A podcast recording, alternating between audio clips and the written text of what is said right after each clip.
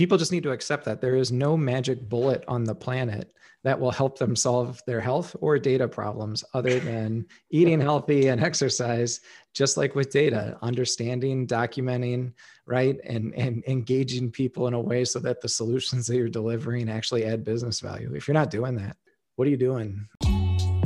Hey welcome to the business of being. My name is paul Kosmas, and i believe that everyone is on a path in life Growing up, I always loved stories that involved showing someone's origins. You know, movies like Kill Bill, Batman Begins, Star Wars, and The 36th Chamber of Shaolin. These stories captivated my interest, seeing the growth of the character through their struggles, challenges, and victories along the way. I speak with entrepreneurs, CEOs, and business owners about their life and business to learn what it takes to be successful and to discover their unique hero's journey. Conversations will enlighten you on the right mindsets for overcoming any obstacle you might face to help guide you on your unique path in business.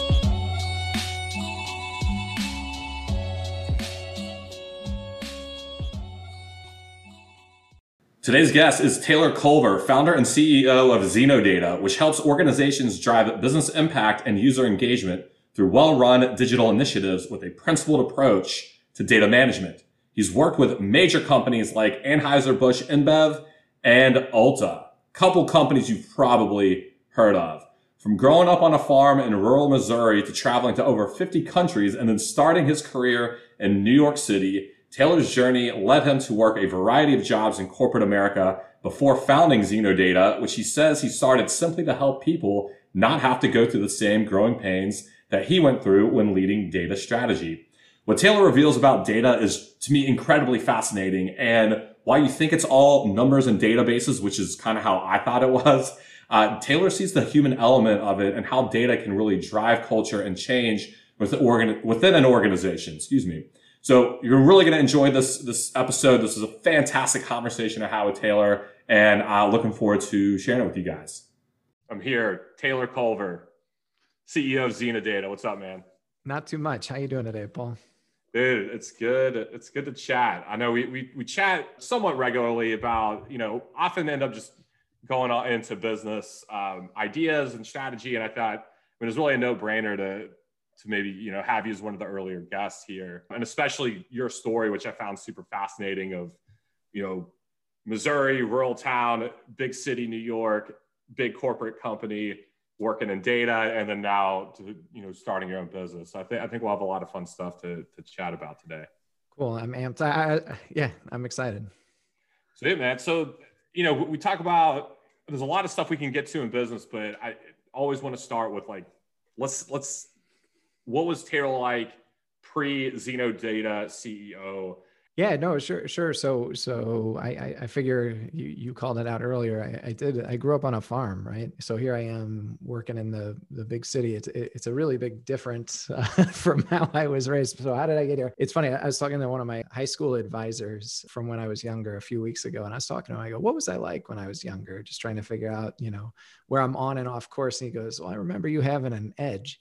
And I go, I don't feel like I have an edge. And he goes, You're in New York. Your edge from Missouri is quite different than your edge in New York. Uh, so it, it made me chuckle because it's just a different, if it's a different world, right? And and you look at what's going on in America politically, and you see what's happening in the Midwest, and you see what's happening on the coasts, and it, it's interesting to see it from both perspectives. So I, I, I, there's there's there's truths on both sides, and I think that's what makes it complicated but yeah, no, I, I, grew up on a farm. We had horses and you name it, all sorts of stuff when I was younger, which was fun. My dad taught computers. He got big on uh, computers when I was younger. So he's like early into that space. I actually learned how to code from my dad. And then my mom was actually mayor of the small town I grew up in. So I, I grew up with a little bit of politics and a, a little bit of uh, computers. But I knew like by the time I had turned 18 or so that my worldview was somewhat limited right? And i knew that there was just more to what I, how i grew up and i just wanted to see what was out there. So i ended up going to school in california a school called santa clara which was great education. Learned a ton. It was in uh, silicon valley. So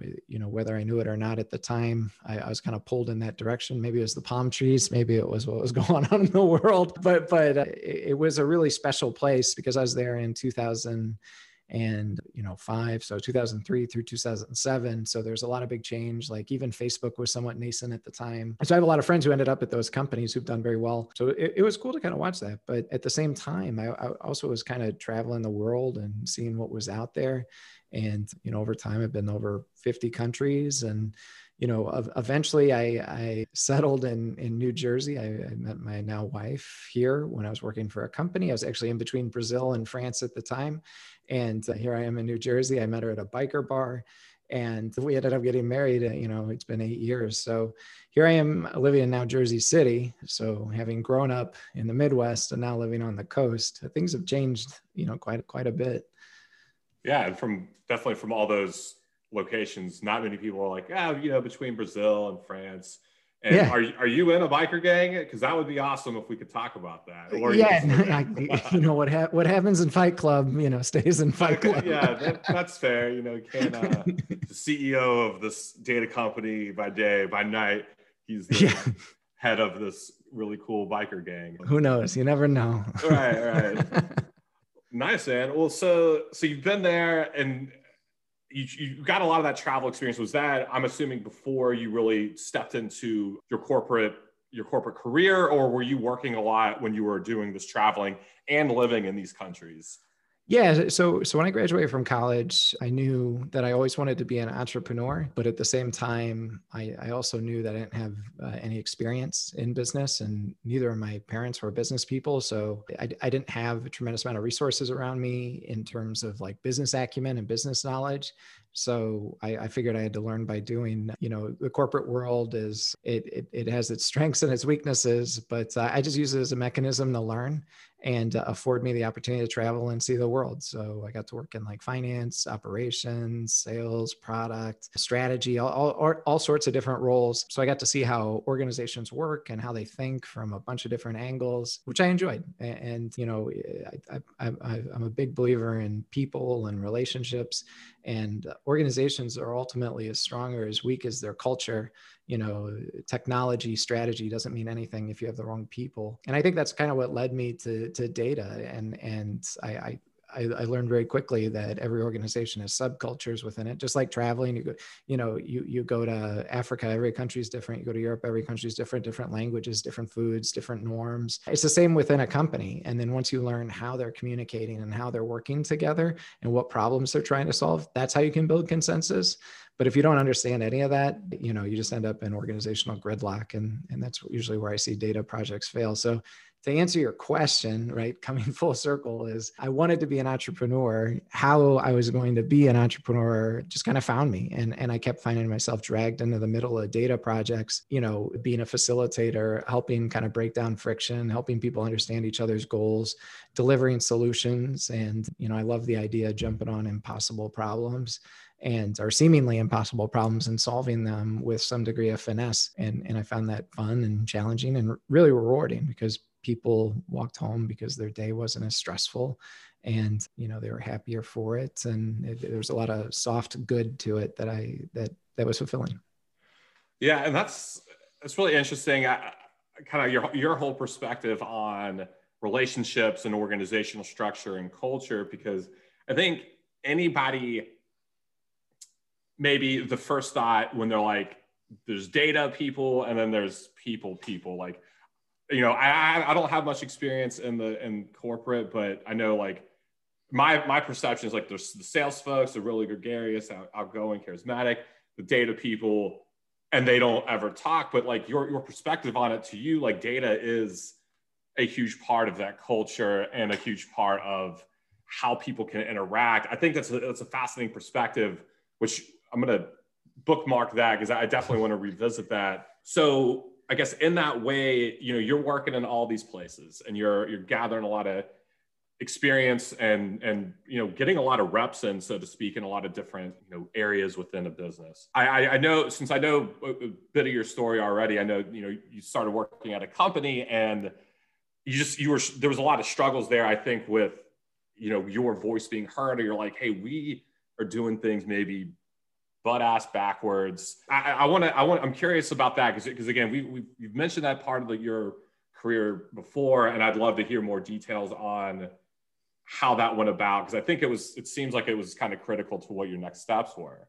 Yeah, no, I, in my own career, uh, I learned uh, how to solve the problem, right? And how to solve the problem is not how to solve the problem. So, what, what do I mean by that? Is there's, I think data professionals are still finding themselves, right?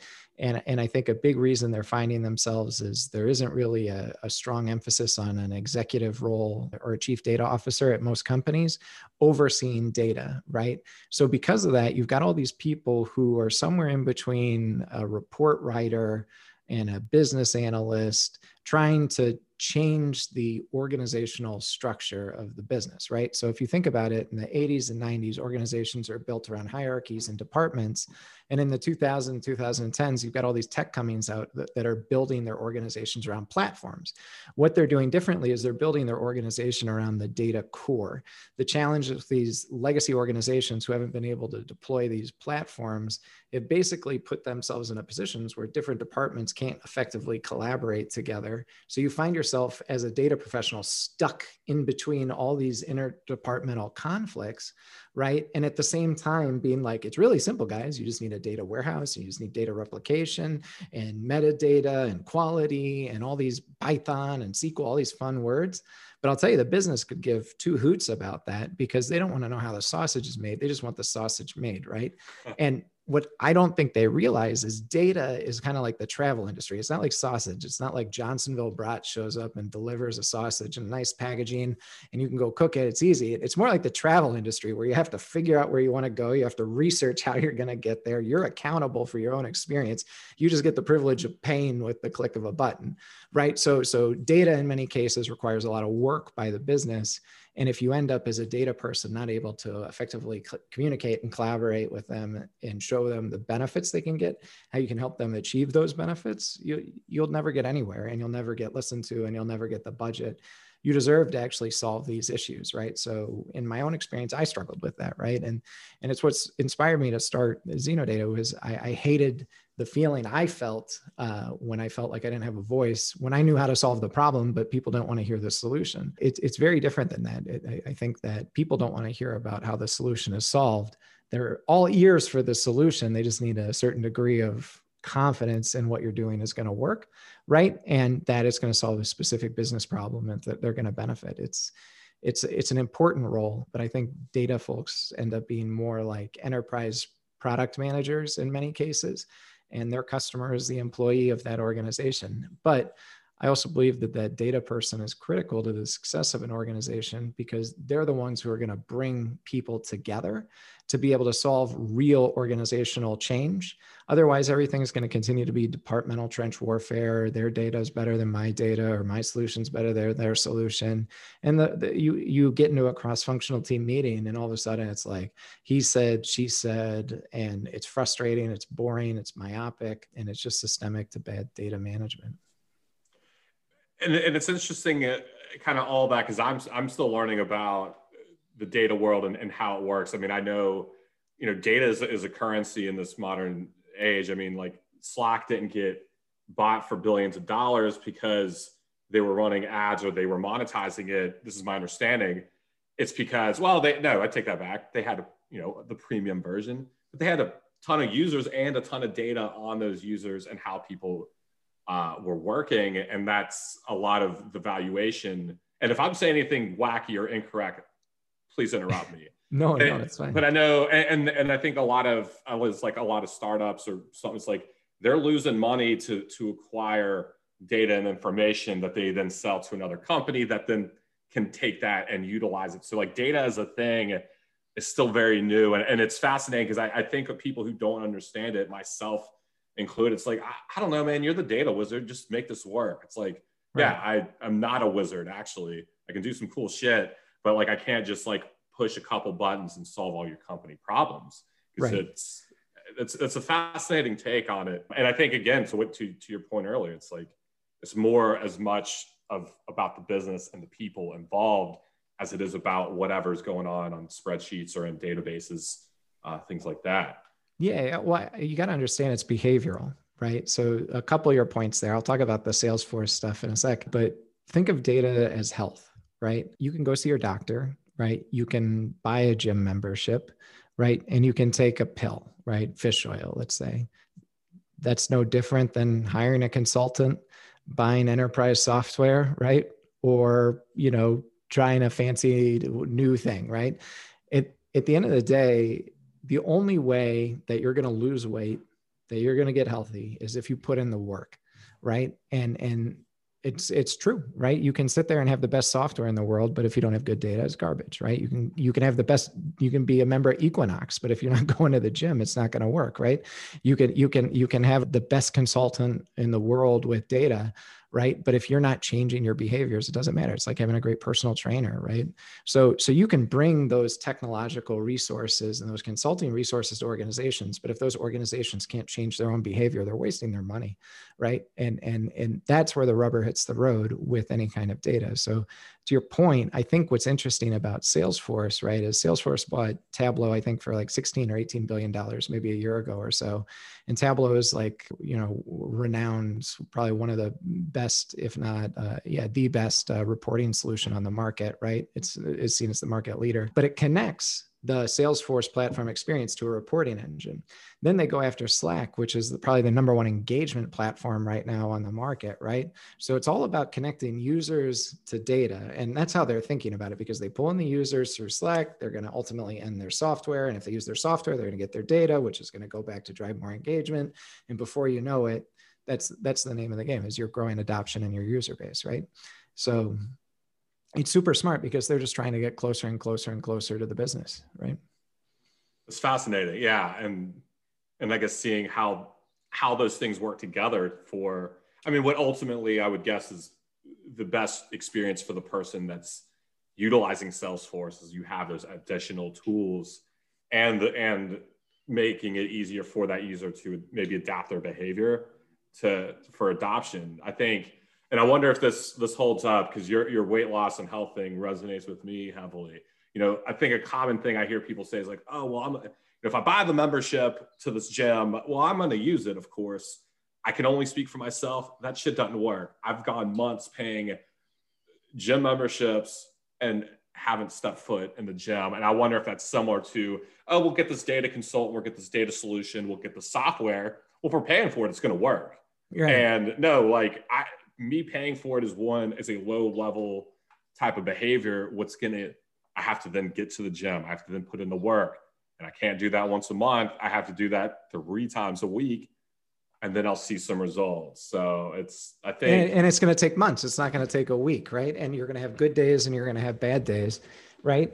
And, and people, people just need to accept that there is no magic bullet on the planet that will help them solve their health or data problems other than eating healthy and exercise just like with data understanding documenting right? And and engaging people in a way so that the solutions that you're delivering actually add business value. If you're not doing that like what are you doing? Yeah. And it's it's funny. It's like the modern day snake oil in a way of like and that might not be the best word but everyone wants that diet pill. Everyone wants like the easiest solution to get to you know an end goal without any challenges. And that's so seductive and alluring. But if it's too good to be true it probably is. And i think history has shown that you know time and time again. Well, it's funny because i was like this is like the modern day version of like selling a weight loss pill. Like hey take this pill do nothing and you're going to lose you're going to get the body you want. Six pack abs whatever it is it will it salespeople know how to solve for the pain and product people know how to build a shiny ui right? And you know you go out and even if you go out and buy a ferrari like it's fulfilling for a while but it's it's not going to like change your life right? It's it's just short term. So I, I think organizations just need to be honest with themselves and be like look we're accountable for this but it's okay not to do anything because doing it half-assed is wasteful distracting demoralizing ineffective. But not doing anything you're going to get eaten alive by your competitors over time right? So you got to pick your poison right? Is is do you want to you know build your organization around a data core right? Or do you want to continue with this like 1990s Harvard Business School case study philosophies of, you know, you've got your CEO and your VP of this and your VP of that, and you need to work up these chains to be able to drive any kind of organizational benefit, right? It should be you've got a customer and a supplier, and in between the two is a platform and all employees should be supporting that platform or that exchange of information between those two parties that's where like amazon and facebook and all uber have been a, come in and just like crush different industries right? And you'll start seeing that in other places like eh, you know insurance becoming placement with the click of a button. We, we just moved right? And we were able to book the entire move like an uber experience right? We never called everyone. We they just showed up and it was all they showed us where they were. Domino's same thing like domino's pizza. One of their big value props is they show their like amazon like hey where's my pizza? Right that's part of the value. That's why people are buying it. Transparency speed eh, convenience right? And ultimately it's the trust.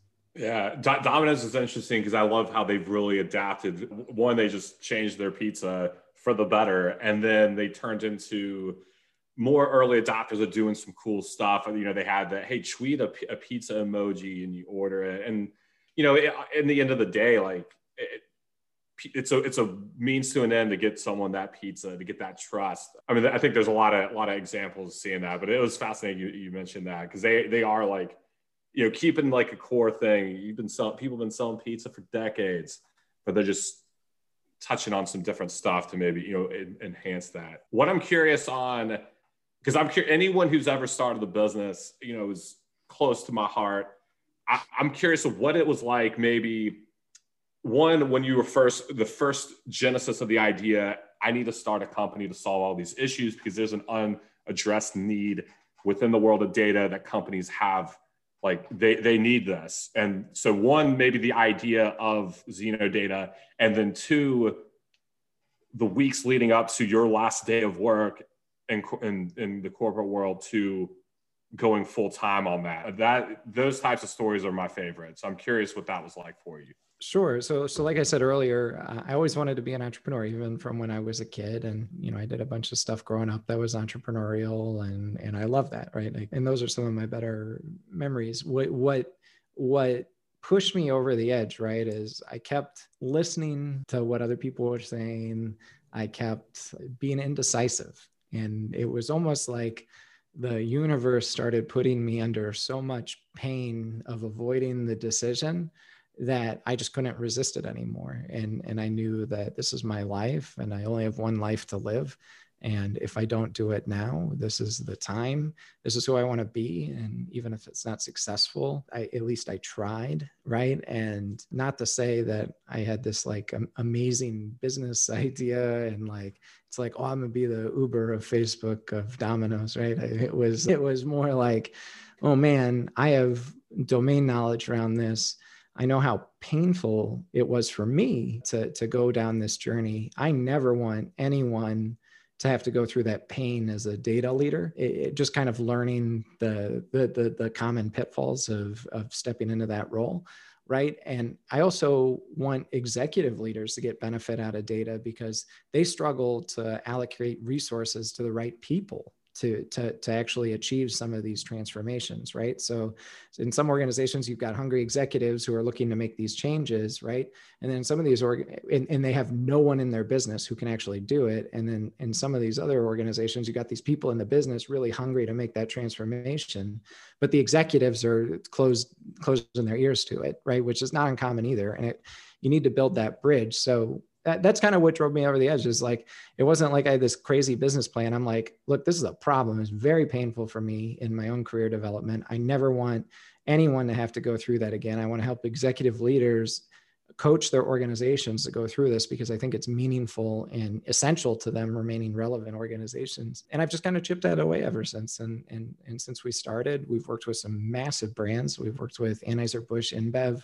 We've worked with Ulta Beauty. We've worked with Williams Lea. We've worked with boutique companies like M&A Insurance Solutions, right? And we've even launched a software product to help people do it themselves. So like it, it's been a evolution, right? So it wasn't like all this was the idea on day one. It was I know why I'm on this planet, right? And I know what I want to do, and I know the problem that I want to solve.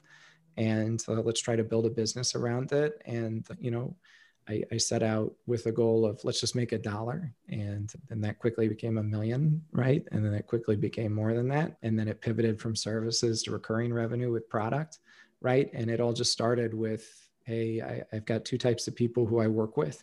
And I know where you're going to face challenges. And, you know, for a quick, low cost engagement, we can get things right size started and we'll even help you solve the problem if you'd like us to. And uh, that it brings me a lot of joy. It, it I, I'm, I'm i'll tell you like the the the confidence and pride i feel from the people who i have helped means more to me than anything. And if every customer we've had has, has become a referral right? So it's not like you know we sold people the snake oil and they're like oh shit you know and they're not embarrassed to like raise their hands you know, I, have got referral, literally, I, I, had a referral come in today, which came to a demo, and then two or three in the past week from two or three customers. So, you know, what we're doing is real. I'm proud of it. It's authentic, it's helpful, and it's the life I want to live. So that's kind of how we got to where, or how I got to where we are today. That's awesome. And I think connecting a couple parts of your story and what, what you were saying that, like, when you're saying the, the, the pain that you've gone through, the struggles that you you know you wanted to solve that for other people you didn't want them to have to go through the same thing is that what you were referring to when you were saying like you know you were caught in between departments kind of getting pulled different ways is that more or less like what was painful about when you were working in the corporate environment yeah, because think about it. Most executive leaders are probably in their 40s, 50s, and 60s, right? And they didn't learn this stuff in business school, right? They didn't learn platform revolution, right? They were learning about like change management and you know finance and m&a and more kind of classical stuff so it, the hardest thing about being a data leader is mm. not being heard right because what you're talking about doesn't have an audience right and then the other thing is it's not like there's a CFA, right, for data leaders. There are tests out there and there are things, but data is so broad. It's not just like, it's it's not just like a, a single discipline like uh, accounting, right? CPA or whatever, right? You need to understand data management. You need to understand analytics. You need to understand data science. You need to understand data product development. You need to understand data warehousing. You need to understand data modeling. And each one of those are really, really deep and rich disciplines, right? It's not like you can just pick up a hammer and a saw and get to work, right? So, you know, you mentioned earlier that you're in the business, you're in sales, you're like, hey, the data guy will figure it out. Well, what you don't see is the data guy doesn't have a budget doesn't have a support from executive leadership like beyond like oh that guy's smart right? And then probably doesn't know what they're doing because there's no playbook for success with data right? And and there's there's a lot of content out there but it's so high level and not actionable right that it, you know it, it, it, gets old. It's like yeah we need to have a data strategy. You know, okay great. We'll have, we'll go and buy a bi solution right? That's kind of where it stops. But those they're just kind of stuck in the middle and they grind out. So you got these smart people who one are analytically savvy can communicate right can code getting run out of organizations because they're not empowered right they're not given a budget but part of that's their own fault because they don't know how to ask for it they don't know what they need to be successful right? So you've got all the recipe are the ingredients to build like a wonderful recipe, right? But you don't have the right recipe to bring it all together to ensure any kind of success. And that and that's why I don't know if you knew this, but but you know, billions of dollars are spent on software and data analytics solutions worldwide, right? And and I've read before that like I don't know, 60 to 80% of these projects don't meet their intended benefits. So billions of dollars are being wasted on these projects every day but people accept it because it's normal right? So like it's become the status quo. But over time organizations are going to get savvy and they're going to start going past it. And the organizations that are still taking you know three weeks to get a report to an executive to make a decision and then the data is wrong and then it goes back to a revision are the same organizations that are insisting on using the phone as opposed to like text-based customer service or some kind of software-based customer service. The same companies who aren't able to build out recurring revenue models for their organization you know they're just going to slowly go down and lose their share just because maybe you know uh, you know older generations prefer the heavy touch service the white glove you know the people to people stuff but the younger generations I, you know they want to go to snapchat and instagram to get something done right that's where a lot of e- e-commerce is going so this is the way of the world. This is how it's going to go. You know, embrace it or Hmm, fall off. I, I, was I was going to say embrace it or die, but I guess that's kind of dark. yeah, well, in the business, in the business sense, yeah, you can, you can go. Yeah, I think. I mean, there's there's, you know, knowing like, well, we need to have customer service that's super white glove. That's what makes it. I think what's fascinating about data, and this is kind of me speaking with my marketing hat on. It's like, like segmenting your customers. Like, well, what if you had a way? And I'm just totally imagining a solution that you could do for an organization with, you know, what I know about. It's like, hey, we're, we got like 10,000 visitors or customers a month or, or ton, but some of them are insanely high value. So how do we segment the highest value from the lowest value? And then so we know when it is appropriate to pick up that phone and spend time on customer service for that high value client versus here's like an automated an automated text or bot system chat bot for either a brand new customer or someone kind of bridging that gap. And then then you can see the whole spectrum as opposed to here's the one way we do it and we're, we ain't changing that. Because if you're only automated some people might be like well then there's no you can't build a brand that way. You can't necessarily have all as much customer service. Because sometimes it is beneficial to get someone on the phone but you're what, what you would say is here's here's data that shows here's the best way to spend your time and resources maybe.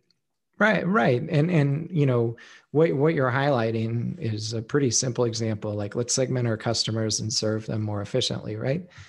The, where that problem falls off the rail at most organizations is if i took you in a room and we segmented your customers it wouldn't be hard. But your sales team is 100 people. Everyone's going to have a different opinion right? And then you go to the marketing team. Marketing team goes, sales team's stupid. They don't know what they're talking about, right? They don't know how to get customers, right? They're only good at closing deals, right? They they and then then then the finance team goes, you know that's not really a customer. Technically that's multiple accounts at the same customer billing you know what i'm saying? And then the ceo's like i just care what the top line is. And then before you know it you guys have talked the issue to death. There's no execution that's happened right? And and there's no solution right? So so there is a balance between you know execution and and understanding what you need to accomplish. And i i think that's where organizations miss the mark with data. But to your point, there definitely should be, let's say, you know, 10% of customers get the white glove service, but then 90% get the standard software offering. In many cases, that's all they want, right? Like who wants to call someone to change an airline ticket? Like no one. Yeah. Right. Right. Like who who wants to call someone to return an item? Like I, I those are probably intentionally designed to be hard, but processes but like so, yeah um, definitely are. you know to, to, but but that's what i'm saying is is is yeah. Yeah it's yeah how, how do you minimize barriers when they need to be as minimal as possible? I mean i don't necessarily i'm more in tune with like the zappos model of hey send it back for free we'll replace it or amazon that's like you know they stopped having you even wrap up your returned item. They're just like just drop it off. We will t- at the UPS store. We'll take care of it. I'm like, holy cow! How amazingly easy is it?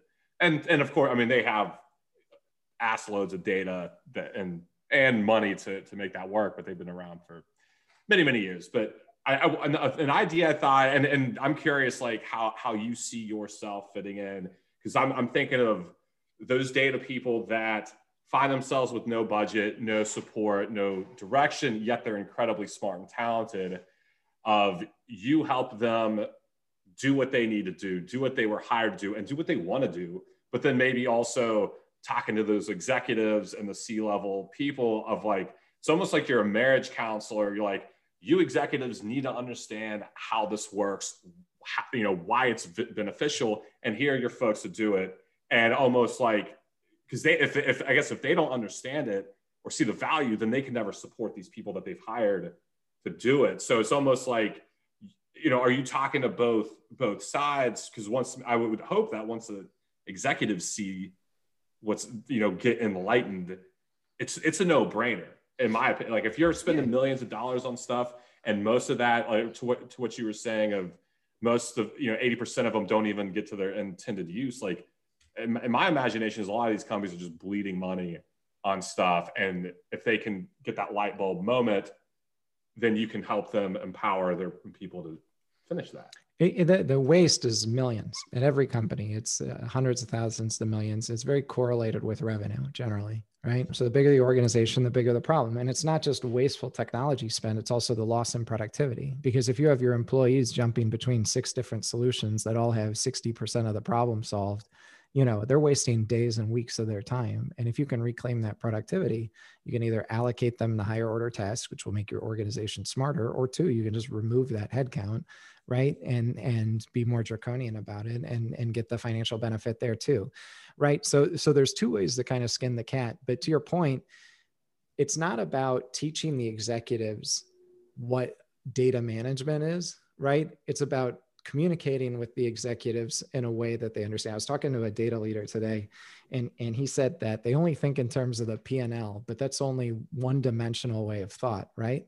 That's great. You can be critical of them all day long, but that's what they're measured on. That's what their bonus is. That's all they give a shit about, right? So so how do you communicate what you're trying to comp- to to achieve, right, in a P and L kind of benefit?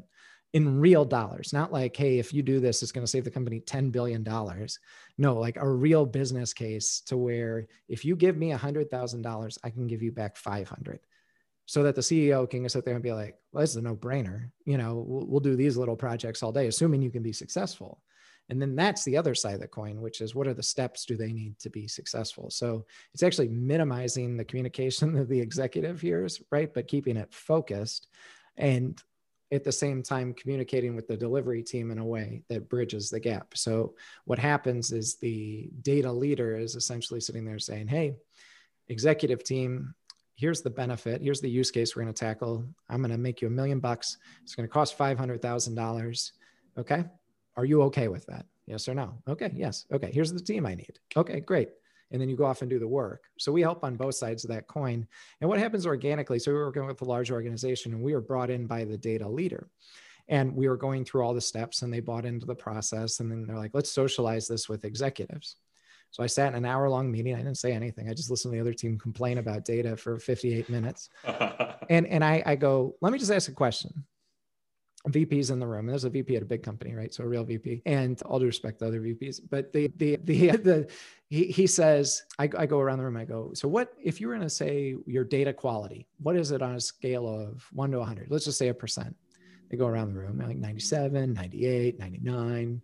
Eh, you know, the lowest one was like 82. And the VP is like, You're saying that we spend all this time bitching about data and you're saying it's 80% accurate?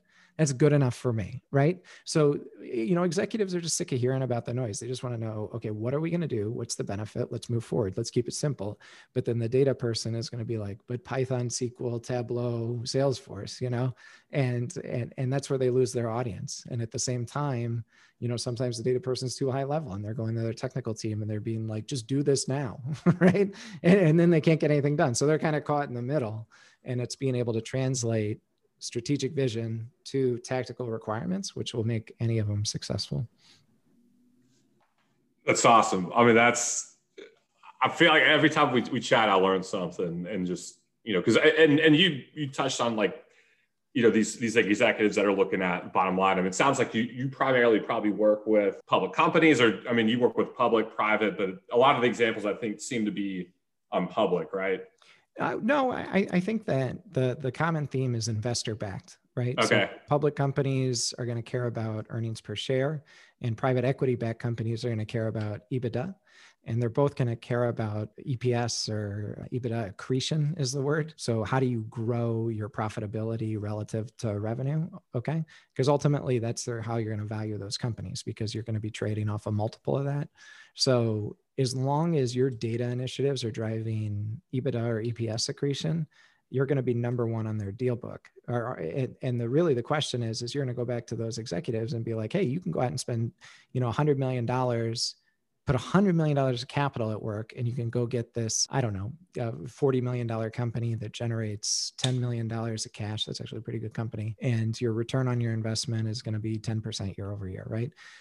Or hey, for that million dollar data project, give me $500,000, right? And I'm going to give you $500,000 back year over year or even more, right? So you're looking at a 50% return on investment, right?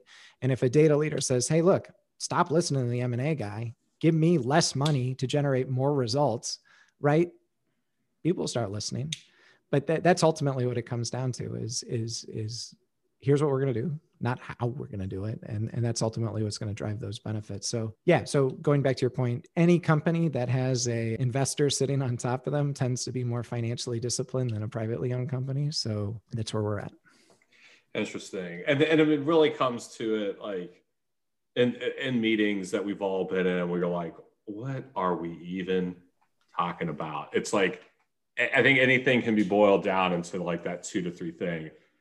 You want to make more money here's how here's one way to do it. It's going to be lower. I'm trying to think of that. Basically the difference between the $100 million example to get 10% return and this might be a simplified version of your example or hey just half a million to save half a million but that half a million saved is year over year and that's maybe just one of many many projects. I think it's almost uh, the curse of knowledge is a, is, a, is a word or excuse me a phrase. There's a few other versions that people have of that but i think in this world where everyone's very specialized in what they do it's almost like uh, your terminology your expertise is a barrier to just getting across like what are the simplest business goals? And my, my kind of assertion is like every business is kind of simple. You sell a product or service and make money from it and there's expenses that go out that support that. That's it. And actually, one of my favorite business books ever, the goal is what mm-hmm. they call it inventory throughput and expenses.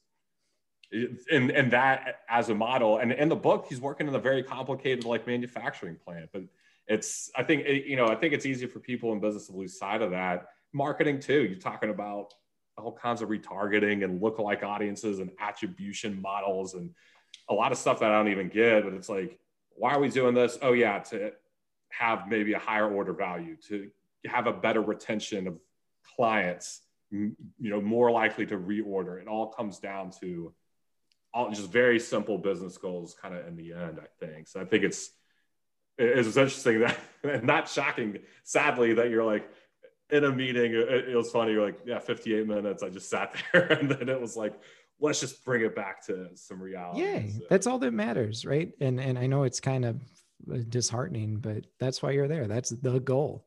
Any company's goal is to be profitable, and the more profitable a company is, the more it can drive its mission, right? Yeah, which I believe, and I I love how business has evolved.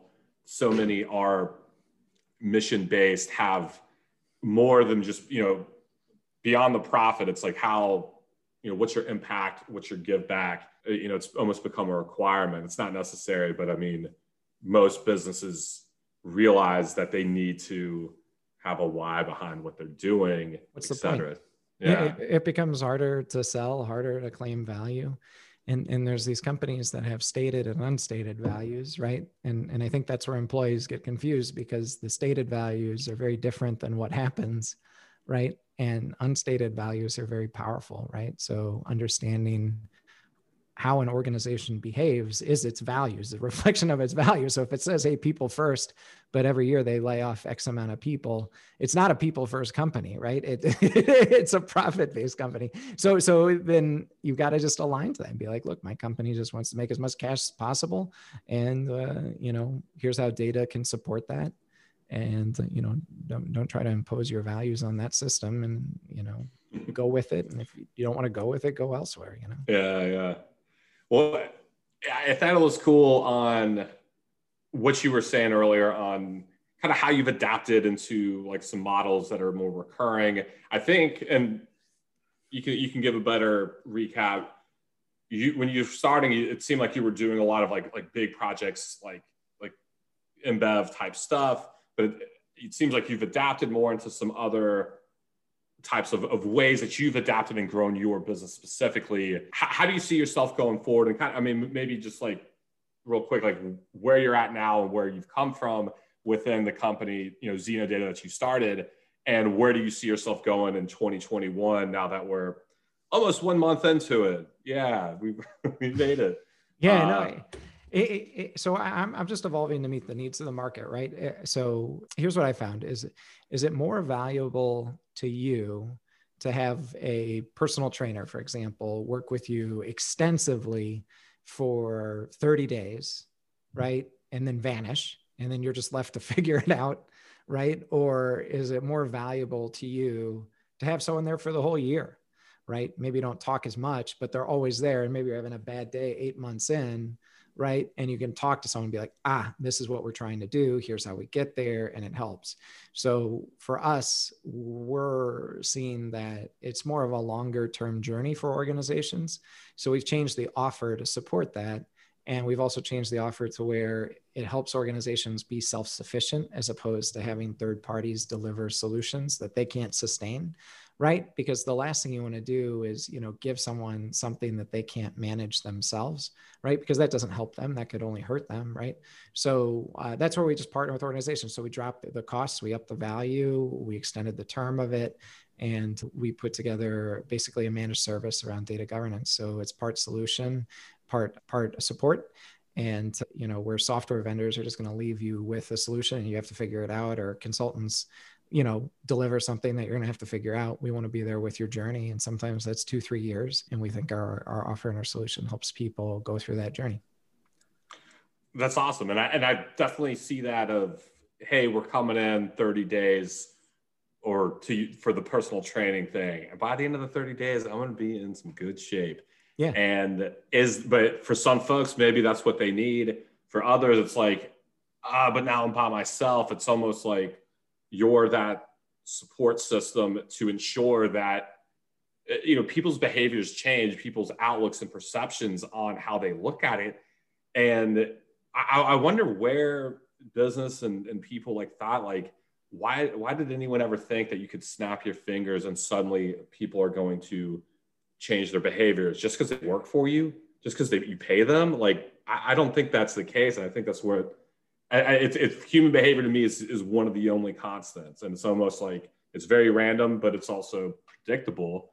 It's like you give people that support continually, they, they're going to change. And, and that's almost, that's as important as maybe what you're doing on that front end. Is that, I mean, so you're, eh, maybe that's going back to that counselor, the marriage counselor example, but then also, hey, the personal trainer, we've worked closely together and now oh man i'm just struggling. I need some help. Hey let me reach out. Almost like a mentor maybe. I don't know. Yeah well that, that's how i see it. And the, the benefit to the the data leader is you know they don't have to learn in front of other people right? Which hurts their credibility sometimes right? Because they don't look like they know what they're doing right? And the second you do that you know people will start to second guess you. It's just how they are right? And then the benefit to the executive is that they know what they invested in is going to get done because they've got someone shadowing them that they trust right? So so that's kind of how i see it. Like i said you know we learned over time that people are like wow by the mega projects and the delivery of those mega projects. But i think what will lead to sustainable change and what we see is the long-term commitment because guess what? Executives come and go. Data leaders come and go. The organizations we work with are hundreds of years old or 100 year old plus right?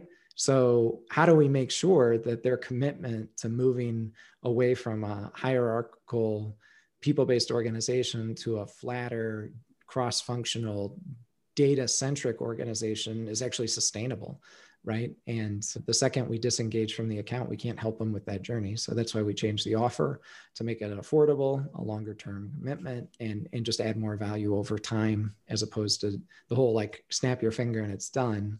And I, I think you learn in life that anything that can be done instantly is not really fulfilling and generally not as successful as it could be.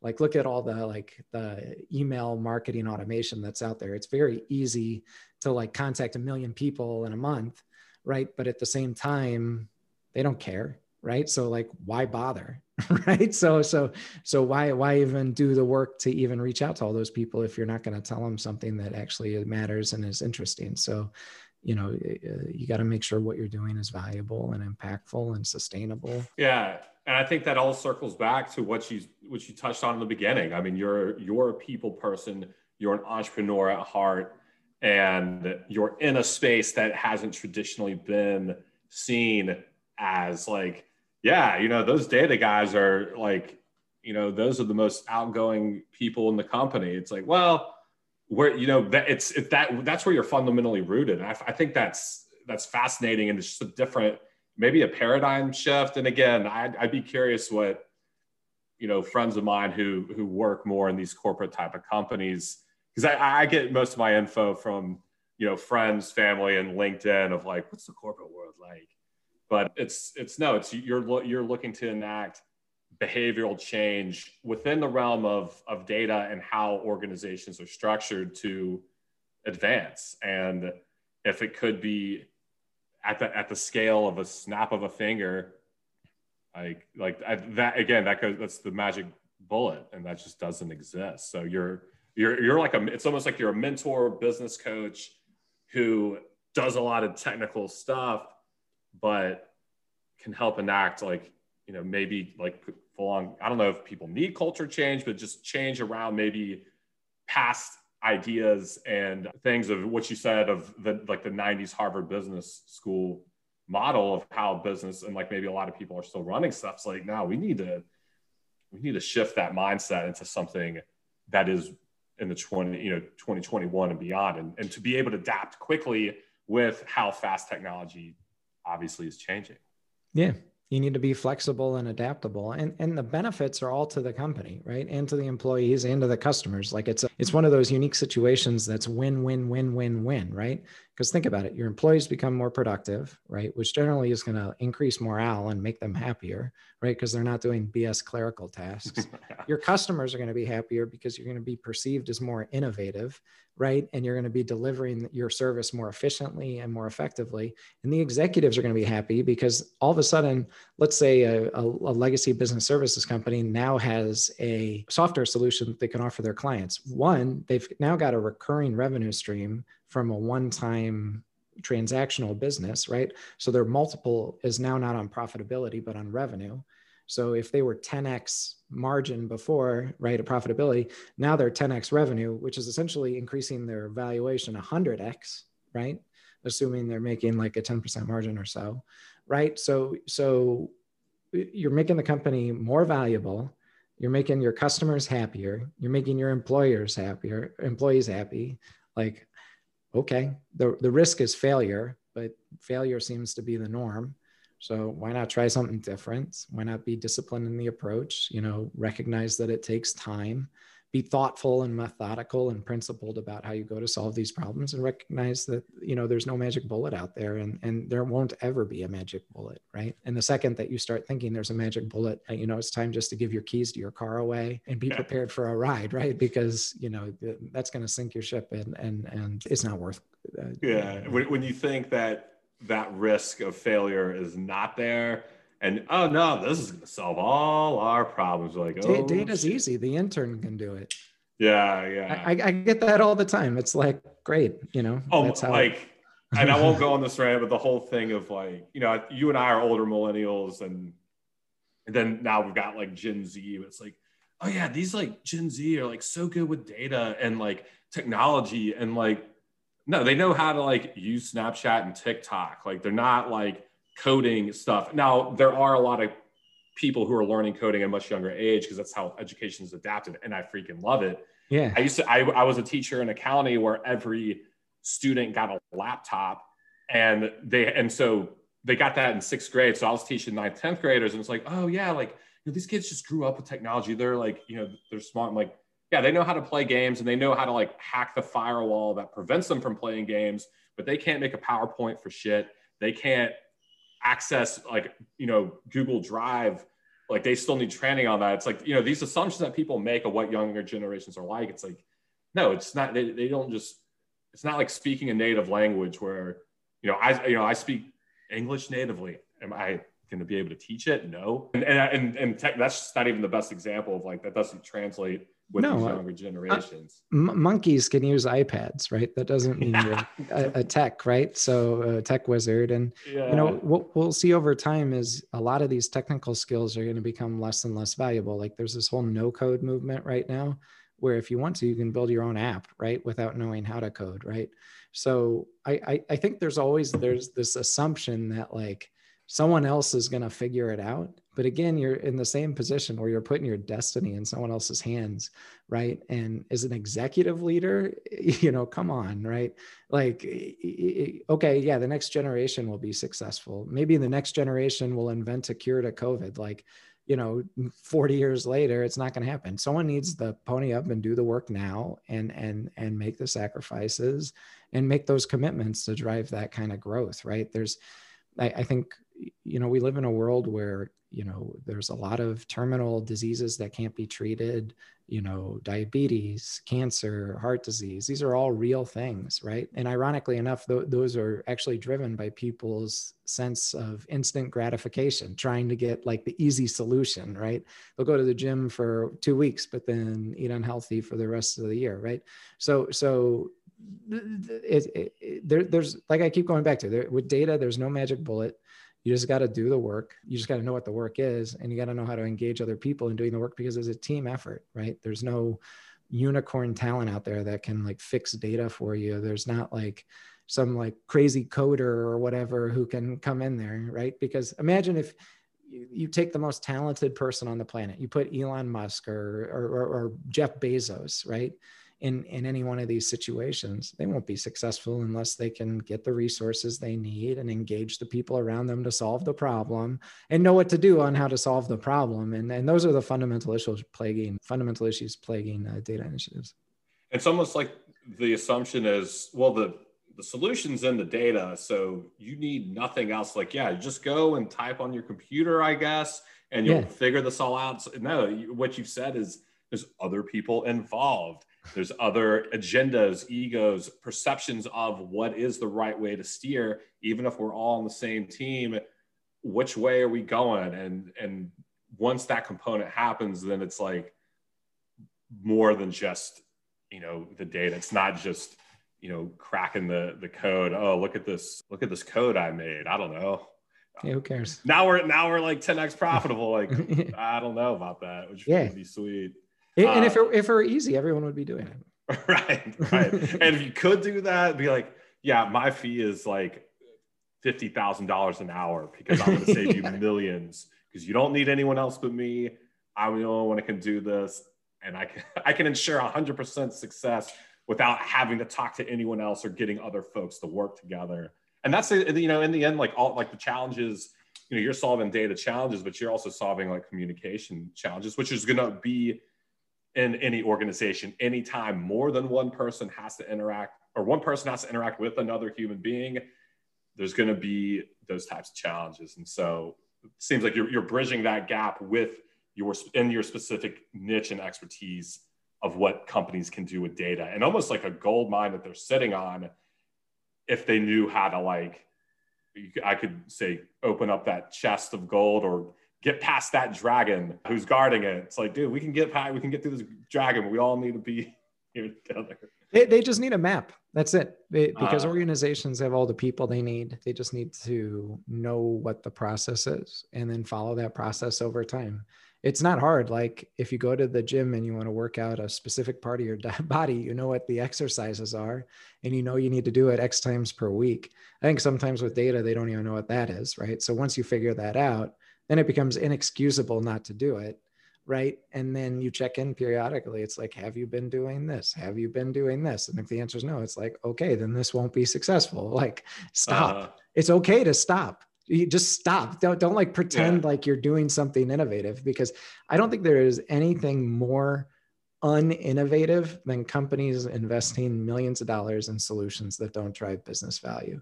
Yeah. And and I, and there's a lot of vaporware out there. Don't get me wrong. Like I've worked with salespeople who've said, I have no idea what I'm selling, and I don't think our customers know what they're buying.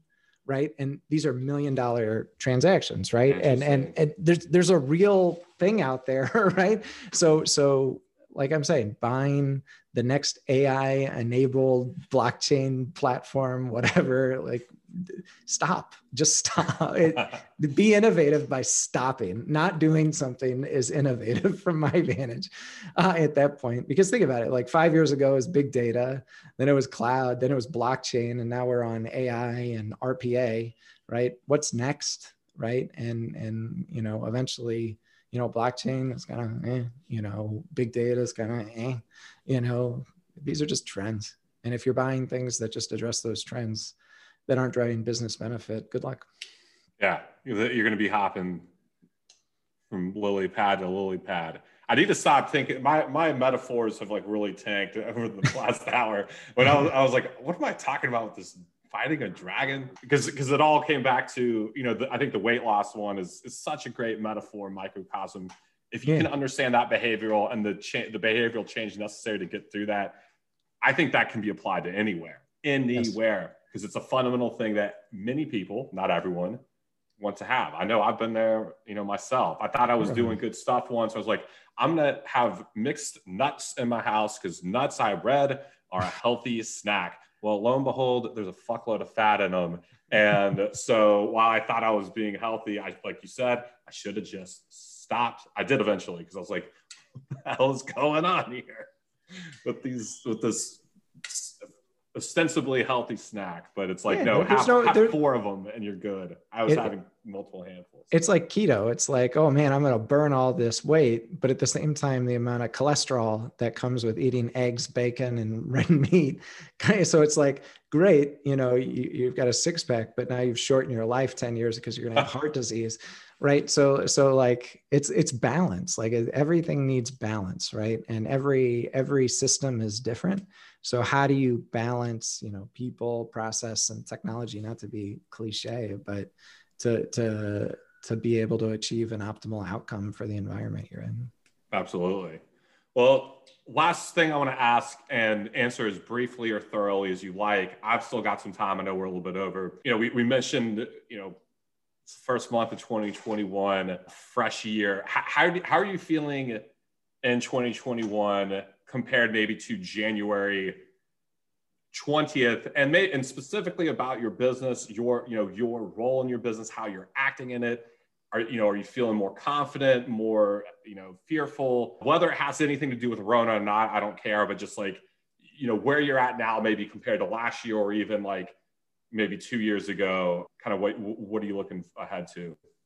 Yeah, I, I think it's part of the privilege of a founder's mindset. You got to understand, Paul. I, I, I started the business with a goal of making a dollar, right? And and I invested thousands of dollars at getting it going, right? So like, my risk tolerance is probably a lot higher than the average person. So you know, we're in year three now. We've survived a pandemic. We haven't taken any federal funding. We've seed funded. We bootstrapped our own seed funding. We've built a proprietary technology product we have five very strong case studies. We've supported Fortune 100 companies. We've supported companies under a million dollars in revenue. We've helped them actually grow profitability. So they're very strong case studies. So, you know, from my vantage, we're still early, right? But, it, you know, our success has been our own. We've done it by ourselves. And, you know, I, I'm, I'm, I'm very optimistic. There, there's a lot of areas I'd like to improve, obviously. But at the same time, when you start at zero, you know how tough zero is. So when you're at, you know, two or three, I don't know if that's even audacious for me to say two or three, maybe I'm at one, you know, I, I know what zero is like. So one's actually pretty empowering. it,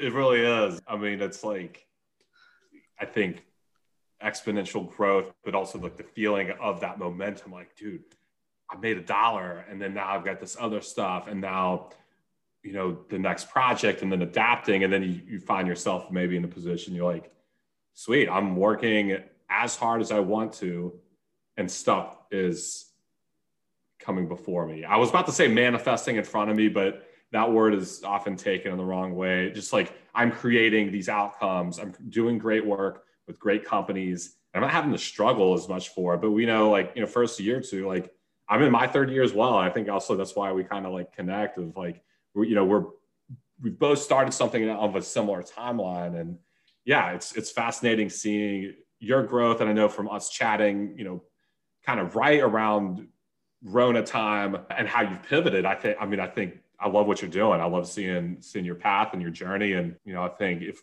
I know we'll talk more, but this time next year, I think you're going to be like, it, you know, it's going to be a different type of conversation. You probably adapted your stuff because you've already within three years adapted and, and modeled after the market. But dude, I, th- I think I think you got some phenomenal stuff ahead of you for sure. we'll see. I mean, uh, you know, I'm, I'm, I'm, I used to think like, you know, you, you, you put it out in the universe, it comes back to you as kind of like hokey, but it's very real. Like if, if you put good out there, good comes back. And, you know, I, I've met a lot of interesting people who I never would have met otherwise. And I've helped a lot of people who I never would have helped otherwise. And, you know it, it's that's how we connected right it, it's it's it's it's very real so if if you know what you want to do and you're you're trying to provide value to people you know the results will come yeah and and even just being like focused and centered on like what am i trying to do here and I, and I found this to be a common thing with people I've spoken with, and I'm assuming it's going to continue to be. You're thinking of I, I want to alleviate pain from data leaders, people in that. I, I want them to have the best. I th- you and, and, I didn't even touch on this before. You said I want them to go home not feeling stressed. or you said something to that effect. Yeah. So you're, you're coming from a place of like I want to do good in this world, and here's how I'm going to do it. It's through you know th- these data initiatives and, and, solutions that I have, and you, and yeah, you put some good stuff out there. Even like six eight months can seem like an eternity when you're starting out that that was my experience. But then, yeah, stuff that you did a while back, someone sees it, someone connects on it, and but it, no matter what, you feel good at the end of the day. You're like, I, I did what I set out to do, and that and that was valuable to somebody else. And then just things happen, but also because people like work to see those happen for you. Like people will work on your behalf if, if, you're if you're helpful. And and that's you know i think that's cool like you know where your your mindset is. I've, I've certainly found that to be true myself. Yeah. No the amount of kindness by people and some surprising some unsurprising like has been tremendous. You know some people have really helped me. And i i i think that people need to be especially kind to founders because they're really going out on a limb. So like take a call you know and you know get to know what they're about right? Because it's not like they're hawking something else that to to pay the bills right? They're they're they're committed to something that they believe in and and if what they're saying at least electronically is compelling talk to them because you never know what you might get out of it. They're not they're not trying to take they're trying to give and be responsive to that. Yeah it's it's not easy. It feels very vulnerable when you're like here is my idea and my business. And this is how i've chosen to make a living in this world. Because when you're in that position you're like if i fail i have the social like quote getting laughed at. And maybe no one ever is like pointing and laughing at you. But I, that was a real fear that i had. I was like well fuck like if, if, if this doesn't work then i'm like the shame of it whether real or perceived I was like, I don't, I don't want that. And so I'm like, but I'm still going to believe in it to go forward. And, and, and when you're at a point where you're like, bank account is dripping down low. I don't know when this next invoice is getting paid or when the next one's going out. The, the realness of that, it is, it's like unlike any other experience. And people are really putting themselves out there at least. And that's why I love talking with, with founders and starters, because I think that's something that we all go through yeah, it, it's it's very real. I mean, it, and and your vendors are always quick to want their money before your customers want to pay you, right? Yeah. and sometimes you're stuck in the middle, right? And it's it's it's super challenging. It's very real, and I, I was talking to other founders and and their their biggest fears are, are like their their spouses leaving them because they're not able to provide them the life that they expected right? Because that financial uncertainty comes with missed opportunities and opportunity cost. And uh, yeah the group of male startup founders that was their biggest fear. So it's not just the money right? It's it's your life right? It is. Yeah. It's it's thinking you're at a point, you know, in an age, I'm in my mid 30s. I'm like, well, if if I was, you know, when I was starting all over again, I'm like, well, I've seen people my age who are like way further along in a career than I'll ever be. If I were to start over, I would be like way has beneath them within the organization or just starting out or skill set. And it's all that. It's like, you know, what would happen if, you know, then yeah, my my significant other leaves me. I'm I'm here I don't know. I mean, I, I don't think it's it's it, you face that, and then if you get through it, it's almost like nothing can stop you because you get through that that point. I think. I mean, I'm sure I you know it would be sad to talk to someone who's like, yeah, I failed and I've never recovered from it. Be like, oh, I don't really know how to I, that that'd be terrible. But I, I don't think that's because most people who fail have failed a couple times, but then then you talk to them, and they're like uber successful.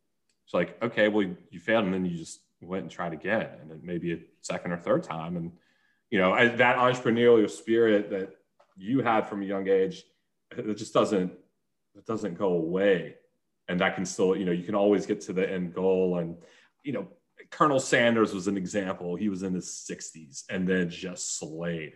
Yeah. Maybe he had a good life before that. I would hope that he did. But that, you know, it's it's a it's definitely a frightening prospect to think about if you're if you're starting anything. Well, well, people are looking at the outcome. I think people are enamored by like the successful outcomes of entrepreneurs. Like, look at Elon Musk, right? He's the wealthiest person in the world right now. But I bet you he's more proud of his journey, right? And that's why he's quick to say things in terms of like, my company's overvalued and the SEC, you know, is awful, right? Mm. Which which you'll say often, right? But you know, the guy sent a, a ship to Mars essentially, right? He's invented like probably one of the better cars on the planet right? That's fast and safe and fuel efficient and and incredible. But you got to think about what that journey was like to get there. And that's what it's about right? Because like i was saying the, the thought for me is i've got one life to live right? Who do i want to be? What do i want my impact to be and you know just being honest with myself that that's the path and failure or success is irrelevant because it's just the path i'm on and all that matters is am i helping people ach- achieve things that they couldn't do by themselves? And am i helping them you know grow right? Uh, that's my job. And and then at the end you know i can look back and be like i help these people do xyz and you know that that, that to me that's success right? Is is, is like I my my best memories, right? My my I, I feel like the greatest moments of success is when I was younger, and I, I didn't get a chance to talk about this, but in college, I threw a big Halloween party, right? And I sold 5,000 tickets to it at five bucks a pop, right? Yeah. Or a thousand tickets at five bucks. It, it, was a lot of money at the time for me. Like thousands of dollars was not like a normal exchange for me at the time. And we bought 40 kegs of beer and 100 bottles of vodka. And like we had a pretty impressive operation, like getting it ready. But it was the experience of putting it together. It wasn't because like I really loved the party and had a good time. It was like, and mind you, I'm not even 21 at the time, right? So how I pulled all this off is, is more than incredible. But yeah. but but the, the the the thing is is like it was the experience, and, and I always look back on it. It's treasured, and I look at how much I've grown as a person since I've started as an entrepreneur. Like I'm, I'm unquestionably more talented, smarter, more resilient, uh, more creative, more persistent, like less bashful about certain things, like and it's real. It's not like me going out and be like, oh, you know, bullshit, bullshit, bullshit, bullshit, like puffery. It's like you know me four years ago versus me today there's no competition. Like it's just a better person.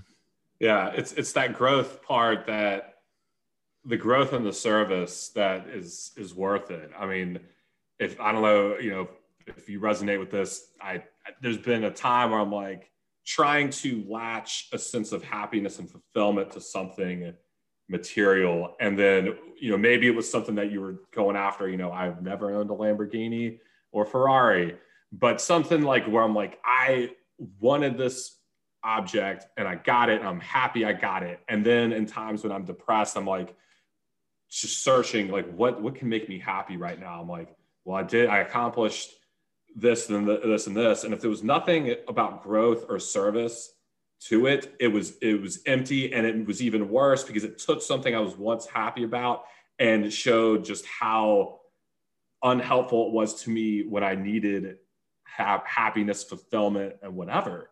And so, you know, it's I, I like having goals. I like having financial goals because I know like I can take that and provide family, give back to community, and things like that. But in the you know, what I what I find to be what makes me happy when I'm not feeling so hot about myself. But it's just maybe a day or a couple days. I'm like, man, I just feel like shit, feel worthless, a little depressed. I'm like, you know, I, I had an impact on someone, you know, recently that I, I did good for someone or for a cause of something. And, you know, it's, it, that's, that's the realness and that's the best thing, you know, to, to get to, I think. Yeah. There's, you can't fake it. And, and there's no greater honor, right? Because most people don't want your help or you know, or they they maybe don't appreciate it, right? But but you know, I, I, think back to my time when I was running data at the, the last company I was at. I was very transparent about the challenges and the problems I had, and I worked with a lot of vendors. And there, I can name on you know one hand the amount of vendors who actually were invested in helping me solve those problems. The rest of them wanted to hear my problems and position their solutions to solve those problems, but I, I, can tell you who they are and and and those people i still stay in touch with right and and they're the ones who uh, gave a shit about helping me solve the problem even if their solution couldn't do it sometimes they'd be like have you thought about this? Have you thought about this? Have you thought about this? And that's what it should be like right? Or, or how you how are you helping other people grow and impact their organization in a positive way? Because honestly like companies that help me solve you know secondary and tertiary issues to their product improve their product success because they helped me solve problems that created avenues for me to make their product successful. Like you know it, it, it, because rarely is it an issue with the product itself you know like i don't give you know how do you load data in? okay great uh, well i got two departments that are both telling me i'm an idiot right and and that my solution, which is like a universally accepted methodology, is wrong because of uh, you know no even counter argument, right? But how do I get through that? And the people who help me get through that are the ones who are invaluable to me. So, you know, listen, listen to your prospects' issues, listen to your customers' problems, and you know, I know, I know we're going on a little bit of a tangent, but I, I, I, I you know, I with data it's it's not about data and technology it's about people. And you know i think people who think that hey we got this data guy who can do it or this data guy who nobly thinks that they can do it or i you know naively thinks they can do it by themselves go, go talk to some other people. Like let's put data aside guys. What do you want to solve? You know going back to your your segmenting customers example let's get 10 salespeople in a room and see if we can even segment our customers. And you probably leave the room and be like i don't even know what our business strategy is. Hey ceo we thought about this. What do you want to do? Then they start thinking about it. And then before you even get to the data the questions you're asking are have nothing to do with technology have nothing to do with solutions have everything to be with how you work together as a team. Love that. That i think that just summed up your everything you've, you've said and you love the conversation too and like service and and mindset stuff we, we touched on and, and founders but i think great place to wrap. I absolutely love chatting with you and hopefully didn't cut into too much of your afternoon. We went a little bit over, but you know, I'm sure you would have cut me off, which I should have. I'll give that disclaimer. no, it's fine. I, it, uh, it's always a pleasure. You know, we kind of went all over the place and, you know, I, I hope others find it valuable. And yeah. Oh, dude, I'm sure like, and that's like my favorite, favorite kind of conversation is just, we'll, we'll talk business, talk like stuff beyond that. And then it's all, because to me, business is a vehicle to getting to becoming a better person and to serving others. And so that's it's like it's like half about business, but also like not. It's just about general general life stuff. So. Yeah. I'm, really, I'm really, uh, dude, super grateful to have you on. Really appreciative of your time. And yeah, man, dude, we'll we'll connect again. You know, hopefully sooner than later. You look out within a few weeks. I'm still working on my process of taking the content, but you know, I'll, I'll send you some stuff here. Let you know when the the episode is going to go live and we'll be rocking. So again, thank you. Perfect. Paul, my pleasure. Thank you so much.